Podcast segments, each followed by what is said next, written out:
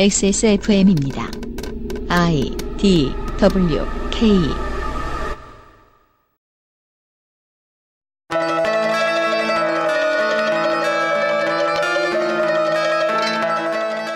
그것은 알기 싫다 특별기획. 제20대 대통령 선거 데이터 센트럴. 오버뷰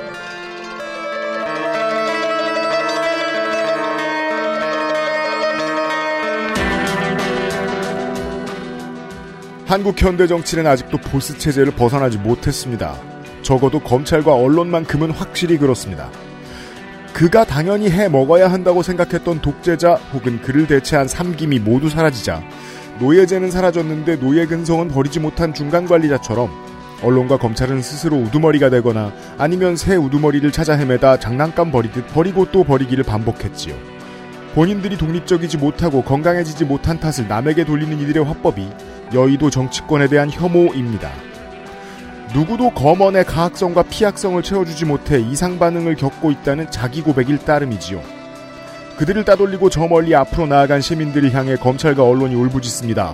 너무 빠르게 발전하지 마시고 제발 저희 수준에 맞게 퇴행 좀 하자고. 이번 대선의 제1 아젠다 엘리트 기득권을 위한 퇴행의 함정입니다. 그것은 알기 싫다 특별기획 제20대 대통령 선거 데이터 central overview XSFM의 여섯 번째 선거 방송을 시작합니다.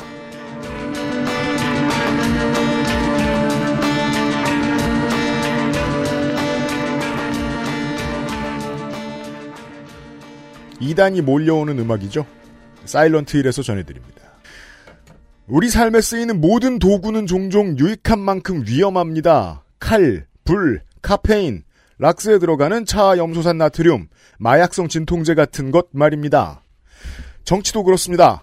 정치는 삶을 덜 불편하게 하는 도구로 쓰이지만 오남용하면 어느샌가 삶이 정치에 들러붙어 이성을 마비시키고 분노에 사로잡히게 만들죠. 좋게 쓰일 때는 커뮤니티를 위한 도구, 나쁘게 쓰일 땐 나 한 사람 입속만 채우고 사회를 병들게 만드는 독입니다. 정치가 삶에 쓰이느냐, 내가 정치에 쓰이느냐의 밸런스 게임에서 요즘 들어 정말 많은 사람들이 정신을 잃는 모습을 보게 되는 걸 보니 제가 나이가 들었구나 싶습니다. 저희가 녹음하고 있는 오늘은 2022년 2월 22일 향후 200년간 없을 universal 콩콩절입니다. 저희는 그동안 지방선거 특집방송을 두 번, 총선 특집방송을 두 번 치르고 오늘부터 대통령 선거 두 번째 방송을 시작합니다. 작년 국감방송에서 저희가 성질을 냈던 그대로 언론은 지들이 공약 소개 안 하고 정책 실종 대선이라고 노래하고 있습니다. 언론이 되바라진 사춘기 꼬마 같은 행동을 반복한 지 수십 년이 된 덕분에 저희들은 계속 할 일이 있습니다. 모든 대선 후보의 기본 정보 커리어, 경제, 산업, 금융, 노동, 보육, 교육, 복지, 의료, 문화, 인권, 주거, 부동산, 외교, 국방, 안보, 환경, SOC, 농축수산업 공약을 소개하고 분석해 드리겠습니다. 저는 프로듀서 더불어 유피디입니다. 저는 모든 대선 후보의 기본 정보와 경제산업, 금융노동, 외교, 국방, 안보 공약에 대한 분석, 그리고 기호 13번 통일한국당 이경희 후보, 기호 7번 노동당 이백윤 후보, 기호 5번 기본소득당 오준호 후보, 기호 1번 더불어민주당 이재명 후보의 데이터와 공약을 담당하고 있습니다. 제 맞은편에 파워 농축산인을 소개합니다. 네. 끌려나왔습니다. 모든 후보의 고위직 선출직 커리어 정보를 제가 맡았고요. 그리고 주거와 부동산 정책, 환경 정책, 그리고 농축 수산업 정책을 분석합니다. 그리고 기호 12번 진보당 김재현 후보, 기호 8번 새누리당 옥은호 후보, 기호 2번 국민의힘 윤석열 후보의 데이터와 공약을 준비하고 있습니다. 지난 대선 총선하고 이번 대선이 다른 점이 하나 있습니다. 기호 3, 4번의 순서가 바뀌었습니다. 저스티스 에디터를 먼저 소개합니다. 네, 모든 후보의 교육, 보육, 복지, 의료 정책, 정치 개혁과 검찰 개혁 방안에 대한 분석, 그리고 기호 14번 한류연합당 김민찬 후보, 기호 10번 신자유민주연합 김경재 후보, 기호 3번 정의당 심상정 후보의 데이터와 공약을 가지고 찾아뵙겠습니다. 네. 파티 덕질인. 모든 후보의 경력 자료, 문화, 인권, 그리고 SOC 공약에 대한 분석, 그리고 기호 11번 우리공화당 조원진 후보, 기호 9번 새로운 물결 김동연 후보, 기호 4번 국민의당 안철수 후보의 데이터와 공약을 준비하고 있습니다. 네, 광고 듣고 오늘의 overview입니다. 간단한 대통령 선거만 치르면 되는 양주시에 위치한 예가 요양원. 대선 토론회가 코앞인데 집에는 맥주밖에 없는 사람들을 위한 바보상회에서 전해드리는 그것은 알기 싫다 특별기획 제20대 대통령 선거 데이터 센트럴입니다. XSFM입니다. 하나의 손길이 필요한 곳엔 둘을 두 개의 손길엔 셋을, 요양보호사 한 분 더, 영양사 한 분 더. 안전과 안락함을 꿈꾸기에 더 많은 사람들과 함께합니다. 두 번째 인생을 만나다. 양주 예가 요양원.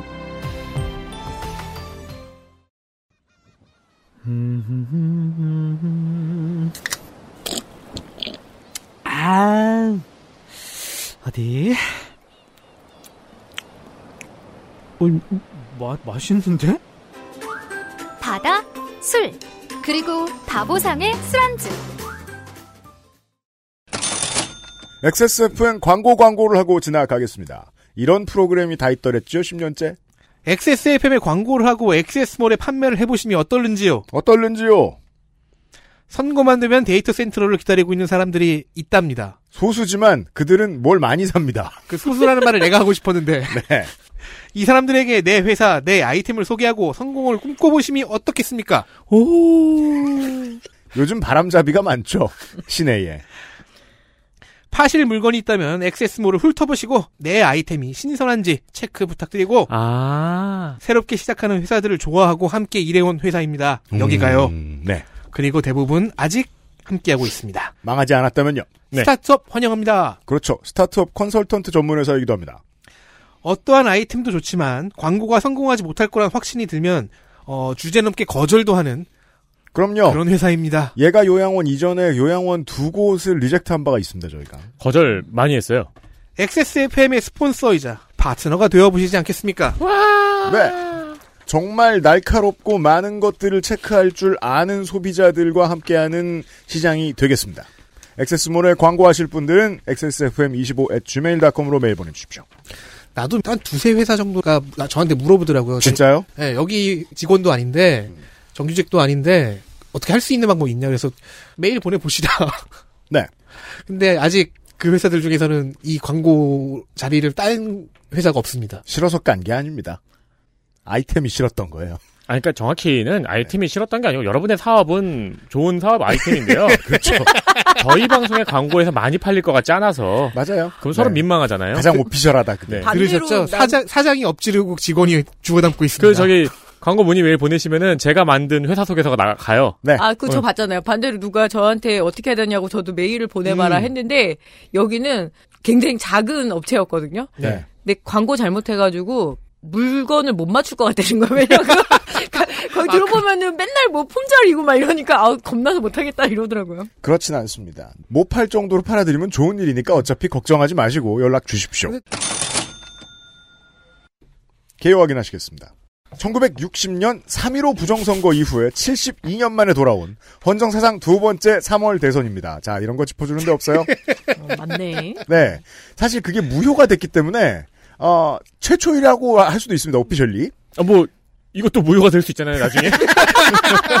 그땐 진지했어요. 네. 연말 대선으로 헌정사상 12번째 국민 직접 선출 대통령 선거 87 항쟁에 의한 민주주의 회복 이후 여덟 번째 대선입니다. 현 정권 초기에 적폐 청산이 화두였을 때 예측 가능했던 것들 중에 하나가 적폐의 뿌리가 깊다면 여기에 손발 맞춰 이득을 취한 건 꼭 소수라고 볼 수만은 없을 텐데 개혁의 드라이브가 자기의 맞은편에서 걸리면 사람들은 어떻게 반응할까 였습니다. 아니나 다를까 부동산 정책의 변화에 대해서 서울시의 여론은 보수적으로 바뀌는 모습을 지금 보고 있죠. 변화의 대상이 되면 사람은 나도 모르게 보수적으로 변화합니다. 그리하여 저는 이번 대선을 검찰과 언론이 손잡은 선거라고 봅니다. 이회창, 이명박, 박근혜, 홍준표에 이르기까지 보수정당은 항상 비위에 시끄러웠고 비호감 발언이 도마 위에 올랐지만 언론은 지난 20년간 단 한 번도 뽑을 사람 없는 비호감 대선이라는 표현을 간판으로 얹을 생각은 하지 않았거든요. 87 체제 이후 원내의석 1, 2위 정당 후보가 모두 영선인 대선이라는 그림 역시 마찬가지의 허점이 있습니다. 이 그림을 보수 정당으로만 좁혀보면 48년 총선 서울 동대문갑에서 무투표 당선되었던 촉성회의 이승만, 쿠데타 보이즈 박정희와 전두환, 신한국당 전국구로 입성한 후 바로 대선에 투입된 노태우와 이회창에 이르기까지 대한민국의 보수 정당은 개국 이후 절반이 넘는 숫자가 지역구 선거를 직접 뛰지 않은 채 대통령 후보가 되었고 그 여섯 번째가 이번에 출마한 겁니다. 전파력이 높으면 내 주변에도 걸리는 사람이 있지요. 우리 방송은 출연자 수도 적은데 지금으로부터 10년 전 그 알실에 출연하신 적이 있던 분도 이번 주에 진영을 바꾸셨던데 이번 주 아니잖아요. 이번 주 이번 주초야, 주초입니다. 주초. 이번 주초입니다. 녹음 네. 기준으로. 예. 누구야 누구. 어, 지식인 사회의 대회전이 눈에 띄는 대선 되겠습니다. 그분 뭐 못 뵌지 10년 됐네요. 네. 어, 굳이 손절을 하잖아요. 근데 진짜 안 친한데 어떻게 그, 그, 전 회사에 소개해줬어. 딴지 좋은 회사입니다. 선거는 성인이 치르죠. 한 발 늦은 인구 통계 같은 역할을 해줍니다. 18대 대선에 처음으로 4천만 명을 넘었던 선거인은 지난 대선에 4,239만 명으로 이번에는 4,418명, 5,079명으로 늘어났습니다. 어, 선거인 확정이 지금 25일 날 되기 때문에 저희가 조금 틀릴 수도 있습니다. 수치는. 작은 원인으로는 먹을 것이 사라진 보수 언론이 처음으로 들고 나온 20대 남성 보수화 담론이 인터넷 커뮤니티를 좀 빠르게 들끓게 하자 글 몇 개 읽고 신난 자유한국당이 평생의 신조를 헌신착처럼 버리면서 통과에 합의한 선거법 개정안으로 인해 만 18세부터 선거인이 되는 길이 열렸다는 것. 더 큰 원인은 사회활동의 중위값을 차지하는 4, 50대 인구가 많았던 것이 아직도 그대로 유지된다는 거죠. 지난 대선에 소개해드린 대로 선거인 중 50대와 60대는 계속 늘고 있고 20대, 30대, 40대는 줄어들고 있습니다. 앞으로도 한동안 모든 선거는 가장 노령화된 선거인으로 치르는 선거가 될 것입니다. 이제 그 아실 청취자는 훤히 꿰고 있을 후보자 기호 순서를 간단하게만 설명합니다. 대원칙, 정당이 있으면 앞번호, 무소속이면 뒷번호. 그래서 많은 무소속 후보들은 어차피 돈 많이 드는 선거, 당 만드는데 얼마나 든다고 당도 기억자 붙여서 만들자 해서 이번 대선은 무소속 후보가 없습니다. 그 다음 원칙, 정당의 국회의원 의석이 많으면 앞, 적으면 뒤, 없으면 그 뒤. 그리하여 후보 순서를 부르면서 출석 체크를 5년 만에 하겠습니다. 기호 1번 더불어민주당 이재명, 예. 기호 2번 국민의힘 윤석열. 네. 기호 3번 정, 이거, 야 2주차 수업이죠? 아, 이거 몇 년에 한 번씩 하니까 너무 헷갈려요. 게다가 이건 처음이잖아. 그러니까 대선은 처음이어가지고. 기호 3번 정의당 심상정. 네. 기호 4번 국민의당 안철수. 네. 기호 5번 기본소득당 오준호. 예. 기호 6번 국가혁명당 허경영. 없습니다. 기호 7번 노동당 이백윤. 네. 기호 8번 새누리당 옥은호. 네. 기호 9번 새로운 물결 김동연. 네. 기호 10번 신자유민주연합 김경재. 네. 기호 11번 우리공화당 조원진. 네. 기호 12번 진보당 김재현. 네. 기호 13번 통일한국당 이경희. 예. 기호 14번 한류연합당 김민찬. 네. 선거 일정 확인하시겠습니다. 대리 출석. 허참이 나왔어요. 네. 명복을 빕니다. 요거 노하우가 있어요. 너하고 나하고 내 발음을 동시에 한다고 생각하면 돼요.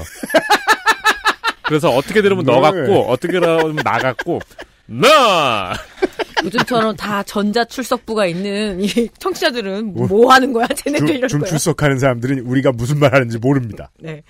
자, 선거 일정을 알려드리겠습니다.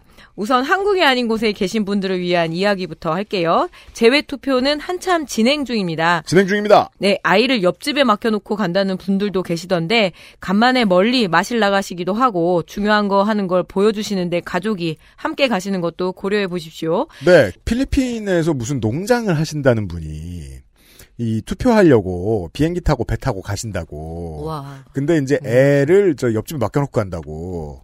아 멋있는 거 하는데 같이 가야죠. 예. 같이 가면 좋죠. 물론 저 도심에 나간 김에 지들끼리 데이트하러 가는 거라 그것도 좋은 일입니다만. 네. 근데 요즘에는 웬만하면 좀 무서울 수도 있으니까. 네, 웬만하면 애들이랑 같이 가시고요. 네. 한국도 많이 데리고 오거든요. 그럼 거기 투표, 그 기표실 안에 함께 들어갈 수 있어요. 아 아이는요. 예, 그래서 알 수도 있어요. 엄마 몇 번 찍어? 막 이러면서. 아니면은 잠깐 방심한 사이에 막 도장 들고 야 이러면서 다 찍으면 어떡하지? 그럴 수 있죠. 농축산인 캐나다 있을 때 투표 안 했었습니까? 그때는 제외 국민 투표권이 없었습니다. 그죠. 예, 그래서 저는 의외로 그 대선 선거를 스물 그러니까 그 여섯 살쯤 해봤어요. 하려고 예. 한 게, 그, 민주정권 이후에 되게 많이 바뀐 것들 중에 선거제도가 있습니다. 이번 주에 몇 번 더 설명드릴 일이 있을 거예요. 제일 좋은 사례로는요, 참고로, 지난 저 1차 그 선관위 주최 합동 토론이 있었는데, 그때부터 지금 재방송부터 수어가 붙어 나가고, 음. 그리고 지금 저 일부 다른 공영 채널에서 수어 방송을 다 같이 붙여서 라이브를 하고 있죠. 네. 이것도 이번 대선부터 바뀐 모습입니다. 이렇게 하나하나 바뀌고 있어요. 네, 일정 더 보죠. 네, 재외 투표는 2월 23일에 시작을 해서 28일에 끝나고 보통 그 지역 시간 오전 8시부터 오후 5시에 진행이 되는데요. 이 표가 국내로 회송이 되어야 하다 보니까 일정을 따져서 좀 이르게 끝나는 곳도 있습니다. 너무 외딴 곳에 있는 곳들은 그렇습니다. 예, 서머타임 적용 여부도 궁금하시다면 선관위나 대사관에 물어보시고요. 네, 남반구의 서머타임이 지금 끝난 곳들이 더 많은 걸로 저는 알고 있는데 한번 확인을 해보시고요. 예, 좀 조금 어려운 문제로는 귀국 투표도 있습니다. 이 타이밍에 한국으로 왔다 갔다 하시는 분들. 네, 만약에 중간에 한국으로 오시는 분들이 계시다면 제외 투표하는 곳에 투표를 하시고 오시면 가장 좋고요. 예, 22일 전에 한국에 오셨다면 거기서 투표를 못 하셨을 테니까 선관위에 신고를 따로 하셔야 합니다. 그러면 3월 9일 당일에 국내에서 투표를 하실 수 있습니다. 네, 22일에서 28일 사이에 잠깐 국내에 왔다가 그냥 가시는 분들 외에는 이 방식으로 구제할 수 있습니다. 어, 물론 이 얘기를 지금 처음 들으셨을 정도로 정치에 무심하셨다면 의미가 없는 것이 올해 1월 8일에 하셨어야 하는 국외부재자 및 재외선거인 등록 신청은 이미 지나갔지요. 지나갔죠. 가장 돈이 드는 사업 중 하나인 책자형 공보는 이번 주 수요일에 나갔습니다. 네. 받아보셨나요? 음. 어떤 후보는 공보가 너무 작다 싶은 생각이 드는 분은 이걸 4천만 개 찍는다는 것을 감안해 주셔야겠습니다. 명함 하나만 한 것도 4천만 개면 보통 그 큰 업체에서 성경 찍을 때만큼 찍는 겁니다. 그렇죠. 아마 이제 또 최근에는 쪽지 공보도 많이 있었기 때문에 그렇습니다. 공보를 받아보신 분들은 이제 후보가 돈이 얼마나 있는가를 바로 가늠해 볼 수 있지요. 혹은 정치원을 얼마나 받을 만큼의 능력이 있는 정당인가도요. 정치가 느리게 발전하는 가장 중요한 이유는 돈을 버는 일은 아닌데 돈을 많이 쓴다는 거죠. 선상투표는 이번에는 3월 1일에서 4일입니다. 네, 선언일을 처음 해보셨다. 그러면은 항의할 수 있습니다. 3일간 한다며요? 아닙니다. 선장이 하자고 하는 그때 휙 해야 되는 겁니다. 법에 그렇게 써 있습니다. 이제는 사전투표 제도가 완벽히 안착하면서 굳어진 타이밍이 하나 있는데 선상투표 끝날 때 사전투표가 시작됩니다. 보통 선상투표가 금요일에 끝납니다. 사전투표가 금요일에 시작됩니다. 다음 주 금, 토, 3월 4일, 5일 오전 6시부터 오후 6시까지가 사전투표입니다. 네. 대선은 당연히 전국 동시선거니까 어딜 가 계시든 투표하실 수 있습니다. 모든 게 지역구기 때문에 해당 지역구, 남의 지역구에 가서 투표해도 되는 게 사전투표 아니겠습니까? 그리고 코로나19와 관련된 이야기. 코로나19에 현재 감염돼 계시거나 아니면 뭐 다음 주 중이라도 걸릴 수 있는 거 아닙니까? 네. 그런 분들은 투표 당일 3월 9일 수요일 오후 6시 직후에 투표를 하러 투표소로 가시면 격리 유권자 전용 투표 시간을 보장받을 수 있습니다. 따라서 6시 1초부터 시작하시면 되겠습니다. 딱 1시간 반만 열어줍니다. 네. 그 다음에도 선거는 일정이 있는데요. 그건 후보 캠프들만 알고 있으면 되는 뭐 선거 비용 보전 청구라든가 기탁금 반환 같은 것이기 때문에 피소 뭐 이런 것들. 그건 소개해드릴 필요 없습니다. 그렇죠. 청취자 여러분이 아셔야 할 20대 대통령 선거 일정은 여기까지입니다. 네. 기타 오버뷰 자세한 것들은 어, 다음 이 시간부터 시작을 하도록 하겠고요. 간단하게만 정리하죠. 지방선거가 석 달밖에 안 남아서 재선 소요가 없는 이번 선거 국회의원 5명과 대통령을 뽑습니다. 서울에서 2명, 대구에서 1명, 경기도에서 1명, 충북에서 1명, 대통령 1명을 뽑습니다. 결혼 발생 사유는 내일 재보궐선거 시간에 다시 알려드리도록 하겠습니다. 대한민국 역대 대선 가운데 후보가 가장 적었던 대선은 8대, 9대, 10대, 11대 대선으로 후보가 한 명이었습니다. 그래도 무투표 단성은 아니었네요. 12대에는 4명이 나왔지만 3명은 존재의 의조차 없었던 것을 감안하면 한국은 대선 20번 중 5번이 1인 대선이었습니다. 그래도 선거의 형식은 갖췄다는 게 그게 북한의 기득권들이 생각하는 방식이죠. 네. 투표율이 장난 아니었죠? 이거 거의 김일성급 아니었나? 그렇죠. 네. 후보가 가장 많이 나왔던 대선은 지난 19대 대선이었습니다. 15번까지 나왔는데 13번 한반도 미래연합 김정선, 11번 통일한국당 남재준 후보가 사퇴하면서 완주한 후보는 13명이었습니다. 완주를 기준으로 놓으면 현재까지 역사상 가장 대선 후보가 많은 20대 대통령 선거입니다. 참여한 정당도 14개로 가장 많습니다. 경쟁률 14대 1, 성비는 남녀 6대 1, 50세 미만이 4명, 60세 이상이 10명 출마했습니다. 더 자세한 이야기를 내일부터 시작하도록 하겠습니다. 대통령 선거 데이터 센트럴은 지선 총선 데이터 센트럴과 좀 다릅니다. 후보가 적으니 공약을 좀 더 자세히 파보는 정공법이 가능하지요. 2월 25일 오늘의 오버뷰를 시작으로 내일 2월 26일 토요일 국회의원 재보궐선거 2월 27일 일요일 원외정당 8명의 후보. 그 다음 원내정당 후보부터는 기호 역순입니다. 2월 28일 월요일에는 기본소득당 오준호 후보, 3월 1일 화요일 국민의당 안철수 후보, 3월 2일 수요일 정의당 심상정 후보, 3월 3일 목요일 국민의힘 윤석열 후보, 3월 4일 금요일 더불어민주당 이재명 후보의 기본 정보 경력 분야별 공약 등을 지구상의 청취자 여러분께 전달해 드립니다.